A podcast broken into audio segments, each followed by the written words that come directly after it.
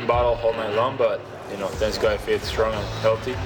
So it's just you know, just trying to you know regroup myself, try to make you know quality pitches, and I did it. You know, I, I be able to to pass through that you know a few innings like with bottle, uh, but at the same time I give a chance to you know our team win the game. That was Jose Berrios after last night's 10 3 win for the Toronto Blue Jays over the St. Louis Cardinals. Interesting, Kevin, that um, I think we agree that in the two previous starts to this one, uh, Jose Berrios had made some of the mechanical adjustments that we'd been talking about, that he'd been talking about, and uh, appeared to be paying off. I'm not. I'm. I wouldn't say last. I'm not going to say last night was a step backwards because the Jays won 10-3 and there's there's mostly good stuff to talk about. But look, newsflash, the Jays are starting to score runs. The question is as we start running up against Alek Manoah's innings, which have become a factor to the point that you say Kikuchi will start on Thursday against the Detroit Tigers. Mm. Give him a, give him Manoah an extra day. As we run up against that, how important is it that the Jays see consistency from Jose Berrios? Like we know, and and let me rephrase that because I think we know we know what Jose Berrios is. You know, there's a career, there's a body of work there. The thing he always has been has been a guy who's been able to give you innings, innings, innings, innings, innings. Well, that's why they gave him 130 million dollars. He's going to take the ball every five days. So how how important is the consistency from Jose Berrios? You need a third guy if you're going to make a, a, a, legit run in the playoffs. You need a third guy. He's the third guy right is that now. disappointing? That it, is it disappointing to you that we're sitting here on six days before the trade deadline, and Jose Berrios is is the number three guy in the Well, rotation. it depends on what your expectations uh, of him were going into the season. Mine weren't as high as yours. Yeah, like mine- you're, you're admit- very you're very high on Jose Berrios. I'm not. I, I that's a that's a wrong way to say it. Right. That I shouldn't say it that way. I this is just me. From what I've seen, his track record, you can't argue he takes the ball every five days. That's a big deal. You're paying for that. That that's what they're paying for. They're, they're, paying for- relying on him Right. to take the ball every five days, and then they worry about the other four guys because they know that at least they're giving him the ball. That's a big deal. Now the quality of the stuff, for me, it just looks like now. uh, Yeah, Kirky had going into last night caught 15 of his 19 starts going into last night. Danny Jansen caught back to back starts that were pretty good. Yeah. Now this is the this is the downfall for me, or the the little bugaboo when you have to use the DH role, you have to flip every guy's through it. And DH and Vladdy last night sort of threw a wrench into who, for me anyway, Right. needs to catch Berrios. because You- now you can't go. You well, can't well, you go want Kirk in the lineup. exactly. And the only way you keep him in the lineup is to either DH him or catch him. And for me, the better guy for Berrios is Danny Jansen. It just seems like he is more of in a flow. The target's bigger when he sets up.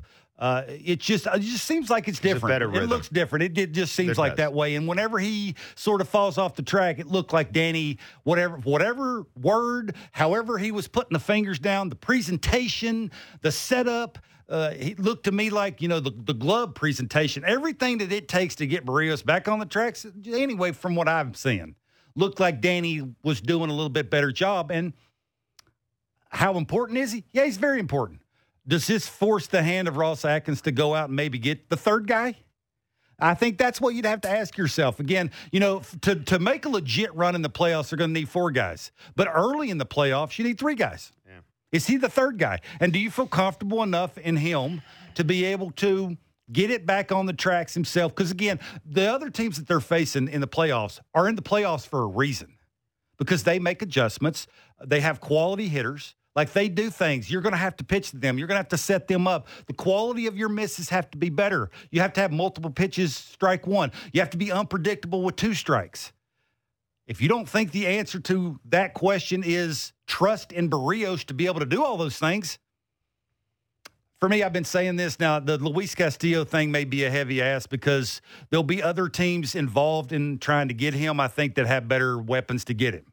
That's the Yankees. That's the that's the Dodgers. I'm sure, sure there's a surprise team, but those two teams have enough in their minor league system, and maybe you know a piece at their big league level that would be a little bit better carrot to dangle than what the Blue Jays would have to offer. I don't know. Maybe maybe they don't. Maybe the Reds think of the Blue Jays organization, the minor league system, differently.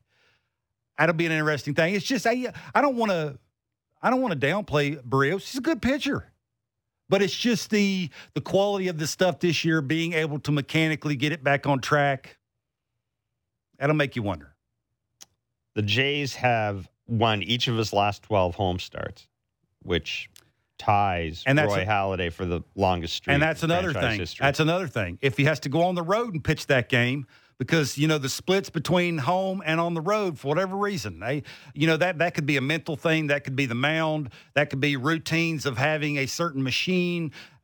Uh, uh, you know, available to him at home that he doesn't have on the road. Whatever it is, Is that a th- I I wanted to ask you that. Is that a thing? Yeah, absolutely it is. It's a thing. Absolutely, This is, is. not just a statistical quirk. Absolutely, it is. You you could feel. This you know, is a thing. It's well, you know, it's it's the time frame. Even when you walk out to warm up, that's just just little things like that could throw you off your routine. That's like the Alek Manoah uh, being uh, given an extra day. Is that going to help? I Well, but I think the thing, I, Kevin. I don't understand why you that. I, I think there's certain guys that that would help a little bit. The older you get, your body needs the extra day. Well, if you're a big man and you found a routine and you've had a lot of success doing it, why are you rocking the boat? And would the extra day actually help? That's the question. I mean, I'm sure they have enough people digging into that and they're trying to do the best for the player and for or for, for their team. But I just don't know if that's the right answer. We'll see. We'll see if that's it or not. It's I mean, to me, it it's makes an a li- interesting. It's an interesting conversation to have about a guy who's never been through. We're talking about Alek Manoah, been through something like this. The mental part of the grind and the physical part, meshing them together and trying to figure out ways to give him an extra day. And will it actually work? uh, what we're talking about is a decision to uh, put Yusei Kikuchi into the rotation tomorrow against the Detroit Tigers. Give him a nice soft landing, and uh, and and push Alek Manoah back a day. Uh, and I guess if for for me, it's a bit of a surprise that they're going to Kikuchi. If it's me, I'd rather have Max Castillo make the start. That's just me. But I, I guess the thinking is they've they've given him a couple of weeks. You know, allegedly, he's made some mechanical adjustments, and and and as always with Yusei Kikuchi, that the, the intentions are great. Says the right stuff between starts.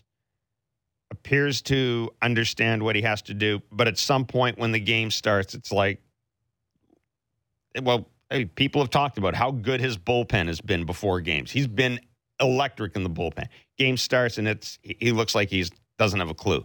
And it looks like he doesn't have an awful lot of confidence. He looks like a guy who basically can't wait. I you know what I want to do today? I want to throw a cutter. He gets out of bed and says, "You know what I want to do today? I want to throw a cutter." That's what I want to do. I don't want to do anything else today. I want to get up. First thing I'm going to do, I'm going to get out of bed. I'm going to go outside. I'm going to throw a cutter. I mean, I bet he throws cutters. If he has a dog, I bet he throws cutters when when when you know throwing the stick for the dog. Maybe it, it, it So, is. but- but the it's point a is- well, it's a tough ask for his teammates because it is the first game of a series. Even if it is Detroit, and if he has three and a third, all of a sudden now you're having to use a lot of arms in the first game of a series, Well- which blows the other games of who you want to use and how much you want to use them. But I think the thing with Manoah is we he did labor in his last start. That that was obvious. You know, the, the whole All Star game, the routine. I mean, a lot of travel. I, and I know I can see. I don't even have to look at Barker. Anytime I mention travel, he rolls his eyes because his response is, "Yeah, you try going from Toronto to LA on a bus." I mean, it's not like these guys are, are flying commercial unless you play for the Washington Nationals, which is another story. But uh, so I, I, I just think the thinking is it was a hot day. He was laboring. He is getting up there in innings. I don't think there's any way Alek Manoah takes the ball every fifth day from this point forward. I just don't. We'll see I, we'll see I- I don't works. think he does, and I, and I think that's one of the reasons to to your point about uh, the the stuff that Ross Atkins has to do at the trade deadline. I, I think that's one of the reasons that you will see this team. Um, they're going to get an elite closer or an elite starter. If they get the elite closer or the elite back of the bullpen arm, Elite. they're going to end up getting a so-so starter. That's a big ben, word. Ben Nicholson Smith threw out threw, threw out out threw out the name of Drew like me. Smyly. You know, a guy that that's just kind of been there. They're gonna they're they're gonna need Ah. that guy to just to make a couple of just to make. No, they don't. They do too. No, they don't. They absolutely do. Who do they have? They don't. I mean, they've got Max Anthony Castillo. I'd rather have him than Drew well, Smyly. Whatever. My my point is, I, I'm just They're saying past that those they're- arms for me. I'm just saying that they're looking for guys to make to make a couple of starts because Alek Manoah's he's not pitching every fifth day, and if they go to the playoffs and go on a deep run, and he's your number one guy, I mean, I'm sorry, they're going to have to find somebody else to make probably three or four starts. And, and, and push Alek It's a lot to back. ask the kid to figure out routines. Routines is, you know, people roll their eyes and think that's funny at the big league level, but routine is a big deal. Like you schedule certain things that you do every single day. You add a day to that, then that kid who's never been through this mentally, physically at this level, trying to win a championship's going, what do I do now? And when you go, what do I do now? Mm-hmm. I think as long adds as a whole different element. And then you show up the next day and you may be overthrowing. You may not have the feel of the breaking ball. All the things that go into that routine. well, you have to, but Oh, you yeah, don't have to because it's very to- hard to ask a young kid to figure out how to do that. Well, it is, Jeff. It's a, th- it's a thing. Yeah, but uh, I'm So that's sure- why I I'm question su- that. I'm not they- sure it's going to work. I'm sure they've thought of it, and I'm sure they think that it's more important that they keep track of his innings. They, they're more concerned about that than they are about his about his routine. You can figure out the routine. You- you Okay, can- I'll ask you- you hang on. You, you say- can't you can't figure out. You can figure out a routine. You can't figure out an extra You're probably seven good innings. You're pro- that's what you're talking about. You're, you're not talking about 30 innings. You're talking about 15 ish. Mm, Will 15 ish be that big of a factor when it comes playoff time in October? I The first three games of, of, You a, know, of a playoff I'm series, sure and he's throwing the first one. I'm sure there are numbers out there that that I guess says that there are. I, I that- guess, that and I'm will sure have an impact. I'm sure they know a ton more than we know. Yes. Obviously, that's why they're doing it. I put it this way: just- he's the so good. part of he's it- so good that if there wasn't any concern, so- they wouldn't He's fool so around. good because of the routine, and it's the thing he does every five Well, we'll days. see. We'll, we'll, we'll see. I mean, it's you know, like every other pitcher, he has to deal with off days as well. We'll, we'll see. We'll see where it goes. Yeah. But anyhow, bottom line He's is really good, and he'll how- figure it out. It's what you're saying. that. Well, I hope so. That's how we started talking about uh, about um, Alek Manoah. Yusei Kikuchi will make the start uh, against the Tigers. I haven't talked about the offense. George Springer grand slam last night. Vladdy hit a home run. Kirk hit a home run. Uh, Matt Chapman with a couple of really big uh, two out hits and a walk part of that part of that inning. He and I know that that Buck Martinez, who will, will join us Mhm. later on in the show, and boy, it Great was, to hear it was him. great to see Buck back in the Sure booth. was. Great to hear him. He and Dan spent a lot of time talking yesterday about how this team has, over the course of the year, become a good, a pretty good team, hitting with two outs. Twenty-four of their forty runs in Boston. The Boston series came with two out. Now Adam Wainwright is going to be a different. That's a different kettle of fish than Andre Pallante. But in and around all that offense last night, Kevin, those those two hits by Chapman were crucial. Th- those at bats were crucial. Any anytime you get a two out RBI, th- that that's very hard on that pitcher because he thinks that he's got out of this, and now all of a sudden you got a guy comes up and has a quality at bat and doesn't try and do too much and hits it where it's pitched. That's a big deal. Just the mental side of that, taking sort of the you know the the air out of the bubble. When it comes to that starting pitching, yeah, that's a, that's a big deal. Chapman's had some really good at bats. Like he, you know, he's he's the season that he got started off to because he was trying too hard. We know that. Like I- that's that's what it's I think about. we can say that He's now that it too look- hard. Yes. Well, he said it. Yeah. Like we, you know, well, I'm not making this up. He's actually came out and said he's trying too hard, and you know he's wanting to impress his teammates, which is he's a human being. I mean, then they gave him 24 million bucks, which is Well, and he's also smart enough to trying- realize he came over to a team that thinks it can win the World no Series. No question, no right? question, and they're asking him to do a lot. So, and now just to see the adjustments he's made, he's not trying too hard. He's staying in the big part of the field. His mindset of I want to hit the ball to right center keeps his front side in.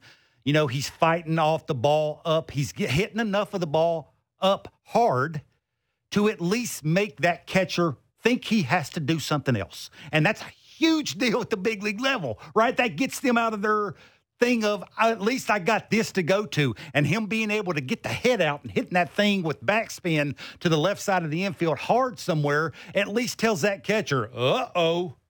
He's getting that foot down early enough and he's keeping that front elbow close enough to his body to be able to use the steering wheel, which is his bottom hand, to direct the barrel level enough to get on top of that baseball. And now I have to make a change. And you're seeing at least now it looks to me like last night he hit 102 miles an hour. That was a sinker. If you ain't looking for that, you ain't hitting that. No. And that, for me, is the approach he needs to have, especially at the bottom of the order. He's going to come up with traffic. And you're hitting at the bottom of the order for a reason. I mean, let's not lie about it. Yeah. Like you're not hitting, he ain't hitting third or fourth. And there's a reason why he's not hitting third or fourth.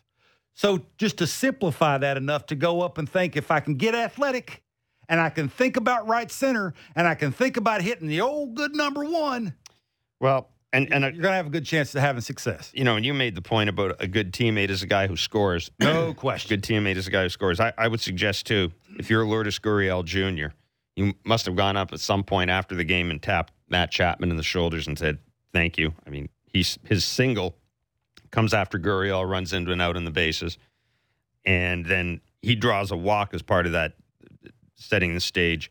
Or I'm sorry, he he he singles there, and then the next inning he draws a walk as well after a double play uh, off the bat of Gurriel. I, it was just it was a really good game for Matt Chapman at the plate. It really was. It was. Well, the Santiago Espinal had a good at bat. He, he walked before the grand slam. Kevin eight pitch Biggio, walk, an eight pitch walk. Cavan Biggio had a good at bat. Every once in a while, you need to get lucky. George Springer swings at a 3 0 pitch. He puts that ball, plays out. Like that's a bad pitch to swing at 3 and 0. I, li- I love him being aggressive. You want your money, guys, to never think about take. Take first is not in your mind. You want to be super aggressive, but it's got to be a smart aggressive.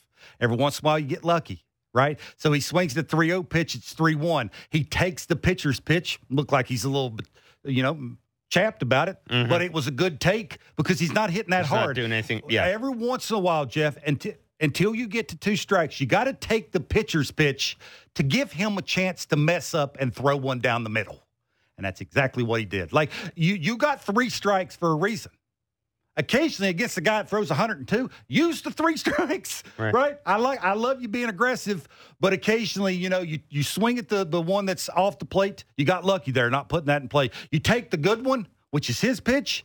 Okay, you got another one. You get the one right down the middle. You're soft. You're easy. It's able to get to the big finish, which creates loft with the with the baseball. It's just they're doing things now. They had 14 hits. 12 of those were off the fastball. And I've been yelling and screaming Every this to starter had at least one hit. I've yeah. been yelling and screaming this to you. You want to be taken serious as a lineup, hit the fastball. It's like 2015 when that team was so good offensively. They were, when they went to the plate, yeah, occasionally Edwin would guess breaking ball because that's what he does. And then hitting in the middle of the order. Occasionally, you got to do that.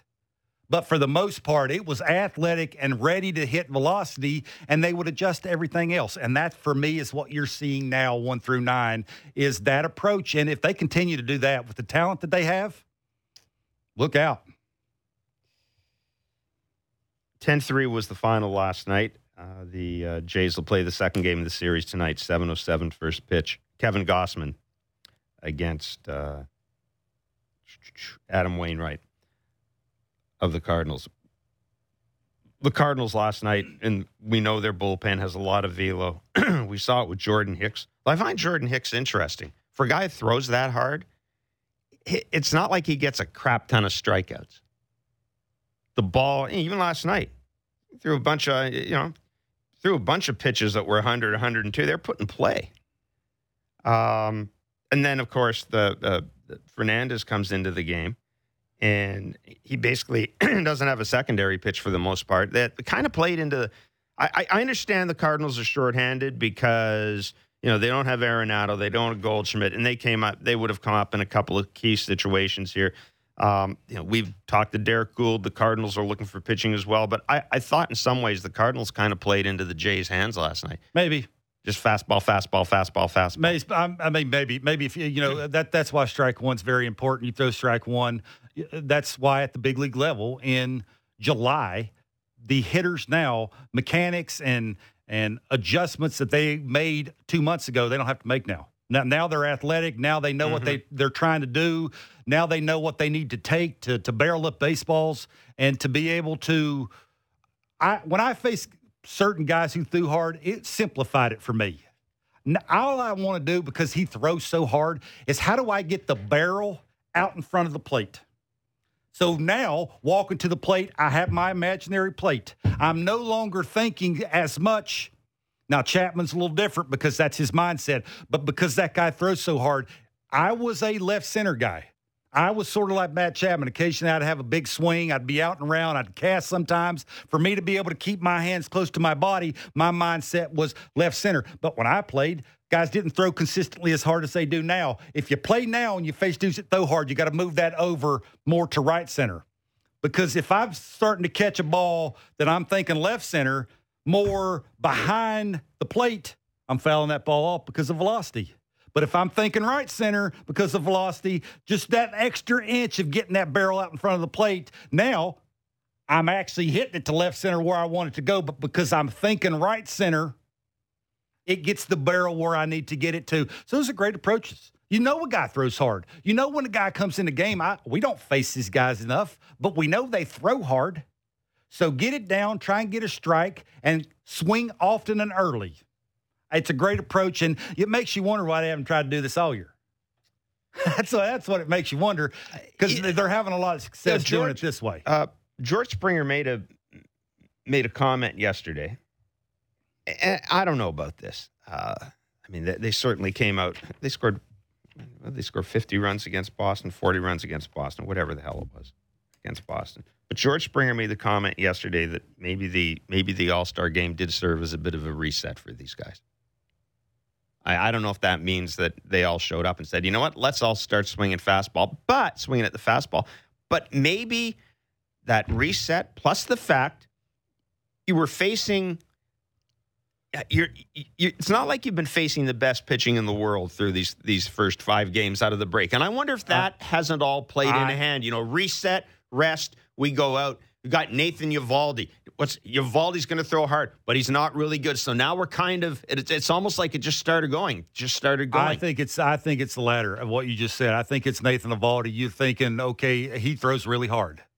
We faced him before. We know how hard he throws. So you got to get it ready. Mm-hmm. Forget about the slider and the so cutter. aggressive right got, out of the you. You got to get it ready, and you got to swing it a strike. If you chase off of this guy, you will get him into a groove and that allows him to find the release point on all the secondary pitches. And because he throws hard and he can use somewhat of quadrants of the strike zone with velocity, going to be a long day. So you got to be aggressive. You got to hone in on the strike zone, and, and that tells you going. to be really, really good with your lower half. Who am I to, you know, n- not agree with George Springer because I'm sure he's in the room. He's talked to his buddies. He knows how it is. He's been there and done it before. But I just think when you face a guy right out the gate that throws as hard as Nathan Eovaldi, and you know you have to be mechanically sound enough and have all the wasted movement thrown out the window because if you don't, he's gonna eat your eat your lunch. And then you have success doing it. Oh, uh, it just compounds, then, right? It sure does. And again, it gets back to the you, you got to have some surprises. Tapia's a surprise. Cavan Biggio, Santiago Espinal. You know, they're having those quality. But Matt Chapman has turned the corner now and doing some things offensively. So those are a lot of surprises. And now the top of the order doesn't always think that they have to do everything. For me, I think it just it goes hand in hand. It goes like that passing the baton of quality at bat. It's not, you know, it's contagious. I don't believe that. It may be a thing, but I think good approaches are contagious. I see my buddy up there battling with two strikes and having some big time two out hits and driving in runs. Well, guess what I want to do? Bottom of the order was on base seven times last night. Great. Scored three runs. Great. You know, um, you talked about the walks. Chapman took a walk. Espinal took a took a walk after eight pitches. Biggio took a four pitch walk. Uh, yeah, I mean, it, it was um, that's that's that's when, what when you want to see of, from the bottom. When the, the bottom of the order gets on like that, and I'm a pitcher, I'm picking my poison at the top of the order. But when they get on, you can't do that. Now I have to pitch the Springer. Now you're in debt. Now yeah. I have to pitch the Vladdy. Yeah. Now I have to pitch the Kirk. When I if I can maneuver around one or two of those, depending on how I feel, and well, you know, if I got a good breaking ball, I may throw it to Vladdy, and I don't want to pitch the Springer. Like you know, you can do that. But when the bottom of the order is getting on, now all of a sudden you can't do that. So it's this again is if, if you're Ross Atkins and you're sitting up there watching this stuff, does it change your mind on what you're trying to do here? Like you did you want to go a little in?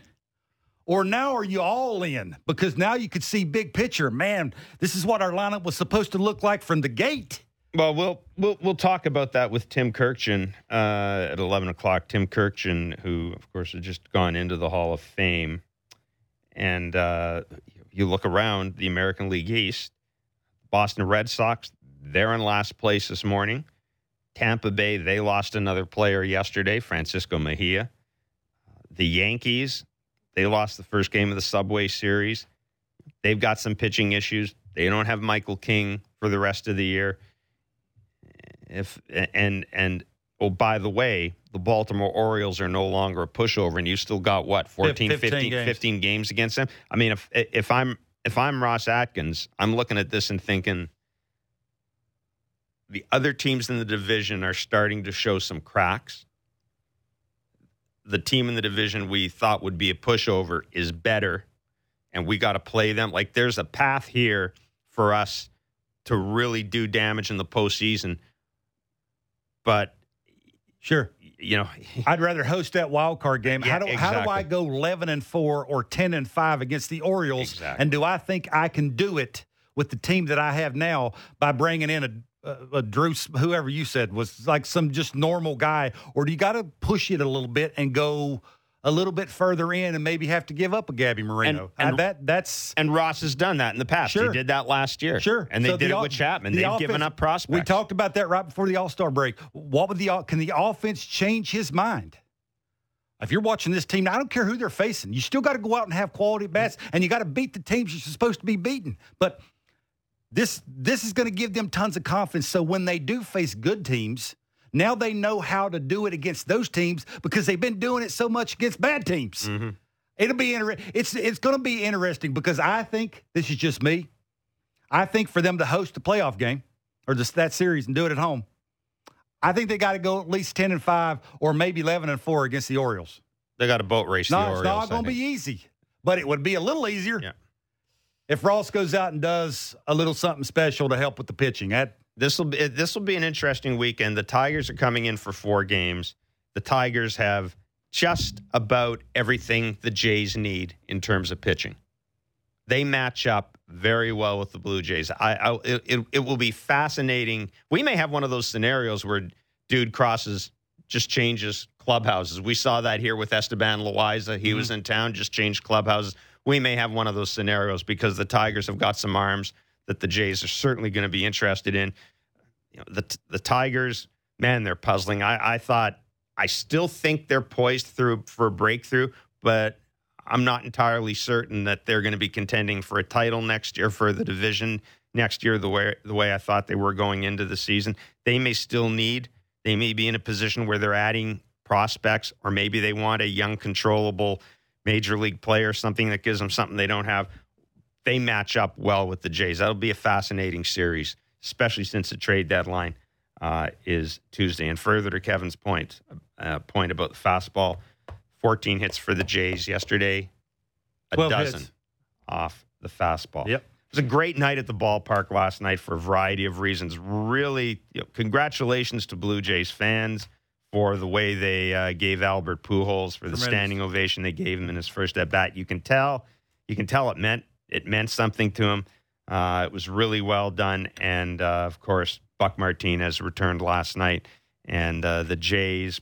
We saw that uh, that that that little impromptu ceremony the Jays had between innings. The Jays players came out uh, of the uh, of the dugout, looked up at at, at Buck and doffed their caps. And Bugs, Bud's, Bud, Buck's son and grandkids and uh, daughter-in-law were there. It was just it was a it was a really good night all around. I mean, it was just great going into the ballpark and seeing Buck yesterday and hearing Buck's voice. And we're very pleased that he will join us next. Buck Martinez. After this break, you're listening to Blair and Barker on Sportsnet 590, The Fan, Sportsnet 360, and wherever you get your favorite podcast.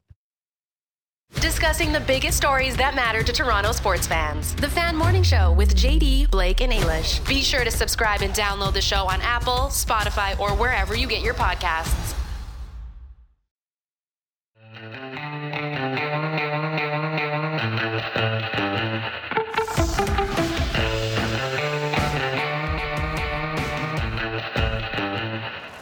As I said a couple of days ago, the Major League Baseball trade deadline approaching most of us are uh, eagerly anticipating the arrival of new pitcher, starter, or multiple relievers, maybe a left-handed bat to keep my friend Mr. Barker happy. But uh, All the above. yeah.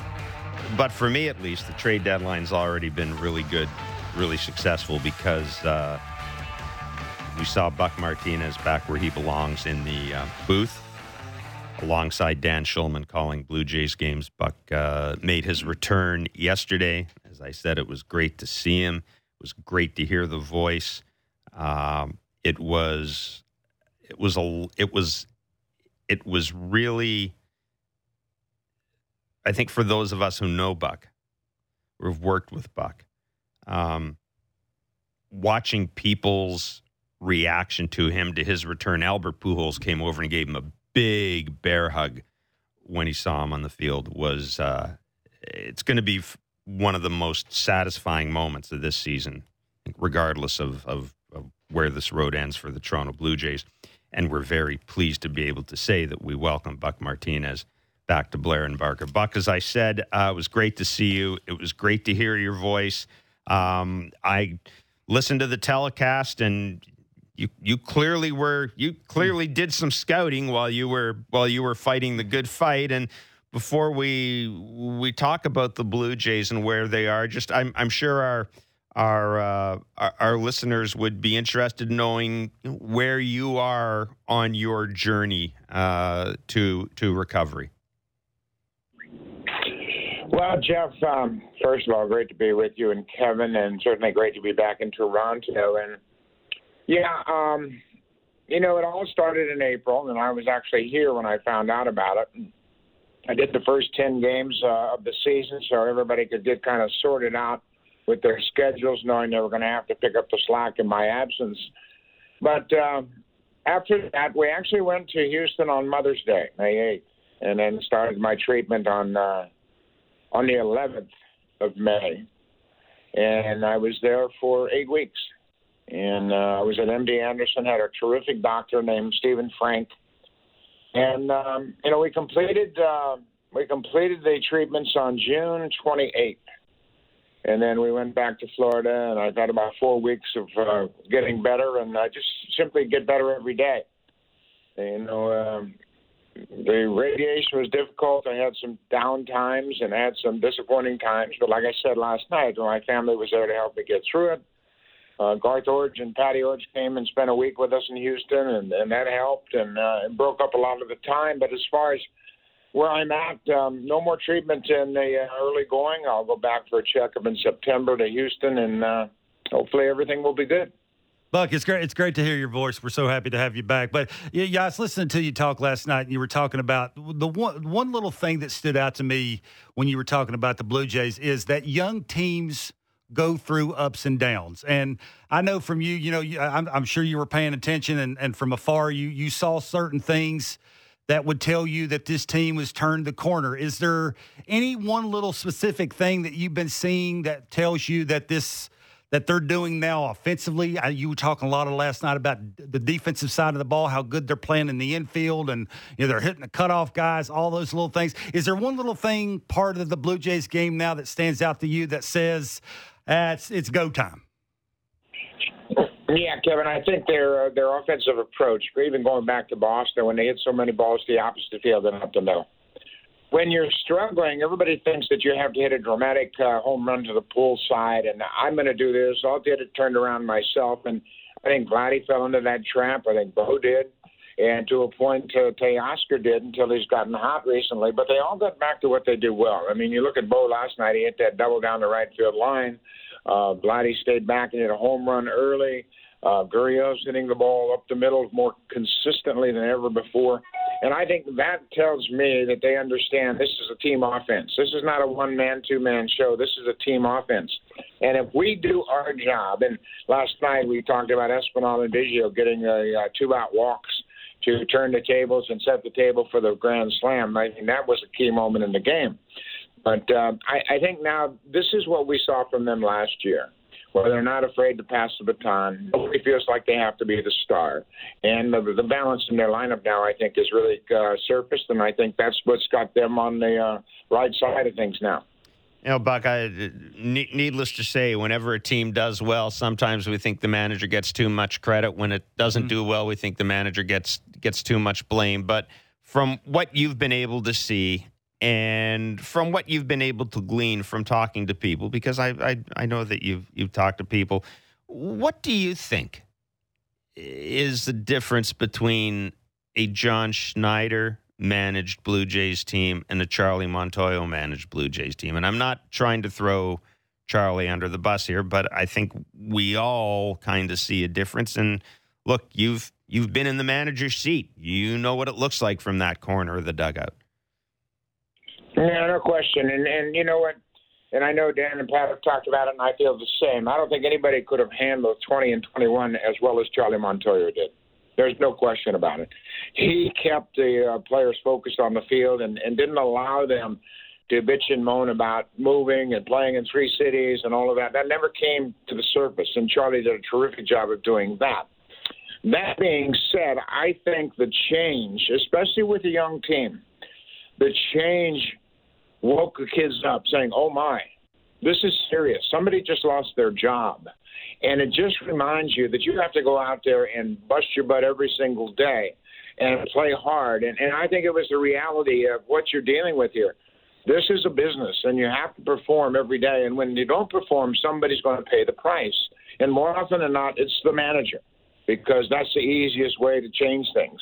It happened with us in Kansas City in 1975 when Jack McKeon got fired and Whitey Herzog came in. And all of a sudden it was like, whoa, we better turn things around. And you know, the bottom line is manager's only as good as players. I don't care who you are. You're have good players. You're going to end up being a good manager. And I think the Blue Jays have good players. The problem that we fall into with this organization in particular is we forget that in 92 and 93, they had the most experienced, oldest team in the league. In 15 and 16, they had the most experienced, oldest team in the league. Hmm. Well, now they've got the youngest team in the league. And we're trying to compare them to the Yankees. And the Yankees have MVPs and rookies of the year, home run champs, and, and they've got stars everywhere who are older and experienced, and they don't have the ups and downs and peaks and valleys like young players. These players are very good, and that's why they've been able to win a lot of games. But as they're gaining experience, they're going to understand that you have to separate each game individually, move on, turn the page, and I think they're going to get to that spot. Buck, I don't have to tell you how important the catcher's position is, especially in 2022 with all the things that they have to handle. But Alejandro Kirk, I think we understood that offensively he could do some things bat to ball skills, using the entire field, hitting velocity, making some adjustments on the elevated fastball, all of those things we, we thought he could do. But I want to ask you about the catching side of the ball. He just looks comfortable to me.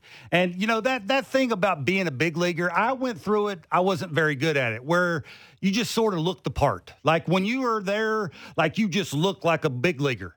Alejandro Kirk for me, Buck, looks like a big league catcher. A- am I right there by saying that? And if I am, have you seen one part of that catching part that he's made a huge step forward in?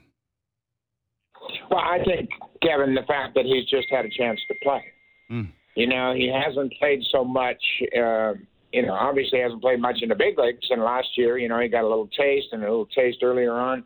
But this year, he came in not really expecting to make the team. I think there was a lot of people that thought it was going to be Moreno and Jansen, and I think that was the case. And even maybe Reese McGuire would have still been here, but he stepped up and made the most of his opportunity. And he got off to a slow start but he never lost confidence. He's a very confident young man. He understands that he can hit. You know, he hit 318 in the minors throughout his career.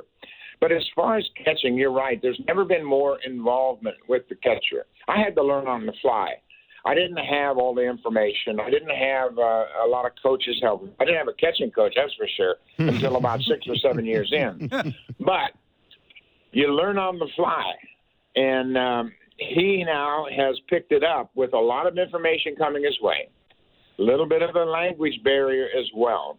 And the true test of how well a catcher is doing is how well the pitchers enjoy throwing to him. and you've heard it all, All Star break, it all came out. Pitchers love throwing to Kirk. He is a comfortable target. You hit it on the head, Kevin. He's very comfortable looking. He looks like he's in charge back there. Mm-hmm. And yeah, he doesn't have the Russell Martin body. He doesn't have the Yadi Molina quickness and everything else, but he's getting the job done. What more do you want? You want him? He's hitting in the third spot in the lineup. He's catching three or four times a week, and he's doing a good job. So uh, I don't think anybody can question the fact that he has picked up the catching part of it very quickly in the major leagues, which is always a challenge. Well, Buck, now that you're back, I can put you on the spot. We're six days away from the trade deadline. What would your Blue Jays wish list be? Or what is your Blue Jays wish list? Um, Gerrit Cole and Edwin Diaz. Yeah, okay. Thanks, thanks for that. okay. Well, you asked me what my wish list was. Yeah. yeah. Why don't you throw? You him, why don't you throw Juan Soto in as well? I mean. uh, for, you know what? I, I think the beauty of this trade deadline is the fact it's a little bit later, mm-hmm. and people are going to have a better idea of where they stand. And you know what? The reality of it is, don't look now, but the Blue Jays are 11 and a half back of the Yankees. Yeah. And the Yankees have, have have won just four of the last ten games. The Blue Jays are nine and one in that same period. They've won seven in a row, and it's you know, it's improbable. But 78 was improbable as well for the Yankees and the Red Sox. The Red mm-hmm. Sox had a big lead. The Yankees come in and they win the final game of the season. It happened way back in 51 with the Brooklyn Dodgers and the Giants. So it has happened before. It's going to take a tremendous run, obviously, but I think reinforcements are on the way. The Blue Jays have built up their minor league system to a point where, yeah, I know they gave up two top picks last year for Berrios, but I think they have two or three more picks that other people want that they can make a trade on. Now, that being said, I think there are two guys in the organization that, that are untouchable in my mind, and that's uh, Moreno and uh, Orelvis Martinez. And Martinez has got big time pop, and yeah, he's not hitting very high, but he's the youngest player in Double A, I believe, and he's he's going to be fine. But everybody else, I think, is uh, available, especially if you're going to swing a deal and get a big time player, or maybe even a guy like Soto. You know, just remember back in um, in 15 when somebody said, "Hey, we got Troy Tulowitzki." Who? Mm-hmm. And hey, we got David Price. Really? And even further back when the Blue Jays got David Cone, nobody expected those players to end up here. And I think the same can be said this year. I mean, we might be surprised at the magnitude of a trade that's coming our way because it's happened in the past. And I think the window is very important. And the window is not as wide as we thought it was with Bo and Vladdy's clock ticking. And eventually, you know, they're going to hit big time arbitration. They're eventually going to be facing free agency. But you have to move now, and I think the opportunity is right. They brought in Springer, they brought in Gausman. You know, I, I think everybody understands that this team is primed and ready to make a real big move, and I think that could come up in the next week. Okay, last one before we let you go, Buck. Uh, this sounds like Alek Manoah. The innings they're gonna they're gonna try and do some things, back him off, give him an extra day. Uh, do you like that? I, am not sure I'm a big fan, but you know you've been there and done it before. You're you're a ex catcher. You know how that could look. Do you like that? Now, you have to look at the, the body of the guy. I mean, this guy's an animal. He's a big man. He's a strong man. He's got an athletic delivery. He reminds me an awful lot of David Wells. You know, everybody wanted to discount David Wells. Oh, he'll never be. A, I mean, David Wells was a hell of an athlete. He might be mm-hmm. one of the best athletes that the Blue Jays ever had. And I think Manoah is the same type of athlete. And yeah, he's big bodied and all of that, but his delivery is smooth. I think you got to listen to him. And Pete does a great job of communicating. Yeah, we're going to do this, and they, you know, Manoah never wants to come out of a game. And that's what I love about him. I mean, he's a throwback. And there was an article written, I, I believe it was in The Athletic, about Manoah saying that the starting pitcher is a dying breed. Well, he wants to bring it back. And when you look at what Verlander has done this year and what Cole has done in his career, and, you know, I think Alek Manoah can be that kind of guy where and he had a chat with Verlander at the All Star game about how do you maintain your velocity so late into a game. He says I don't use it early in the game, hmm. And I think Alek takes some of that and says, okay, I can pitch with my movement, my location, and my changeup early in the game, and then I can save that 96, 97, 98 for the seventh, eighth, and ninth. Verlander has done it throughout his career. We saw it firsthand when he threw the no hitter here at Rogers Center a few years ago. So I think it's um, he's a guy I would just watch and say, okay, his arm angle is fine, his velocity is good, his movement is great.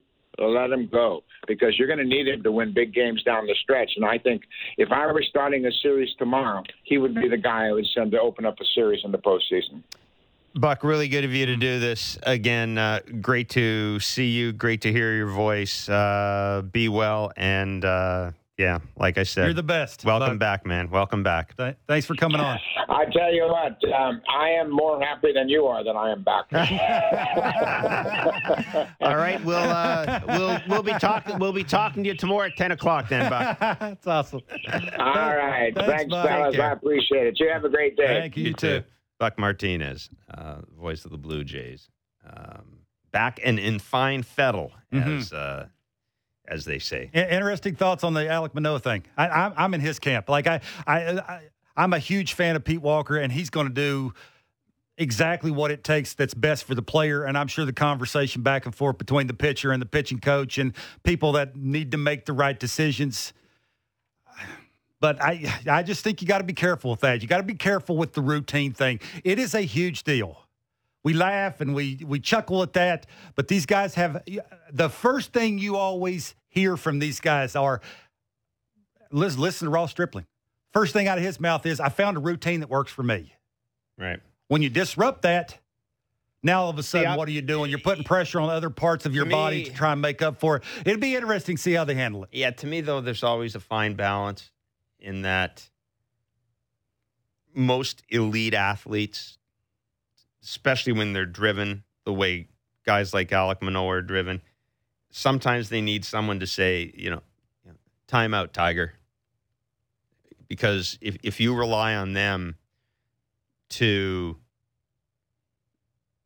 if you if you rely on them to sort of self govern, sometimes the adrenaline and the competitive instinct takes over. The stuff that makes them so special, the stuff you don't want to pull back on sometimes sometimes that can be an impediment. But I, I think, listen, we one thing we know about Alek Manoah is you know you know there's a bit of an old soul in that body, and, and what I mean by that is he's a bit of a throwback. And he's got definite ideas about how he goes about his business and what he likes doing. And I did like what Buck said. And I think John Schneider will be good in this role as well, because I do think there are athletes that you you you allow them to have a greater say in how they are handled, perhaps compared to other athletes. That doesn't mean they get the final say, but I think there are some players. We talk about Bo.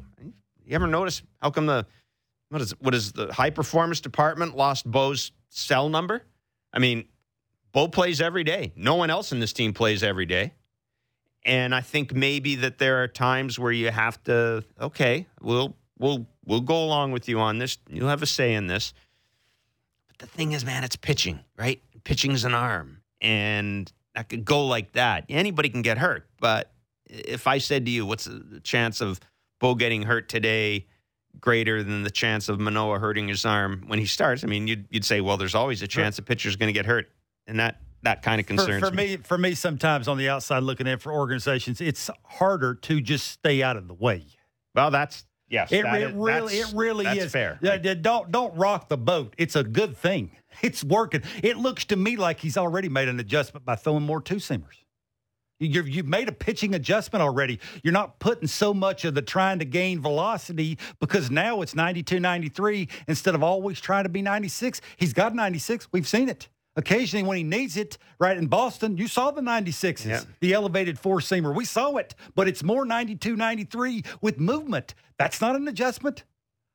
I it's it's going to be interesting to see because they it's almost like they may go as far as he takes them. Thing. He's got that thing about him. He's intimidating, and that matters come playoff time. Well, and he, you know, he likes shoving it up the collective asses of the American League East. he really does he he loves he loves he loves beating the Yankees. He loves you know that he loves beating the Red Sox. He just does. Um, and he's tailor made for this division. He really is tailor made for this division. Tim Kurkjian is a Hall of Fame reporter. Well, he was a Hall of Fame reporter long before he was put in the Hall of Fame. He was part of this year's Hall of Fame class, honored with the uh, BBWAA's Career Excellence Award. It's always a good time to talk to Tim, Tim Kurkjian, particularly fitting now. He'll join us. Stubby Clapp, first base coach of the St. Louis Cardinals, as well. It's Blair and Barker on the Sportsnet Radio Network, Sportsnet 590, wherever you get your favorite podcast.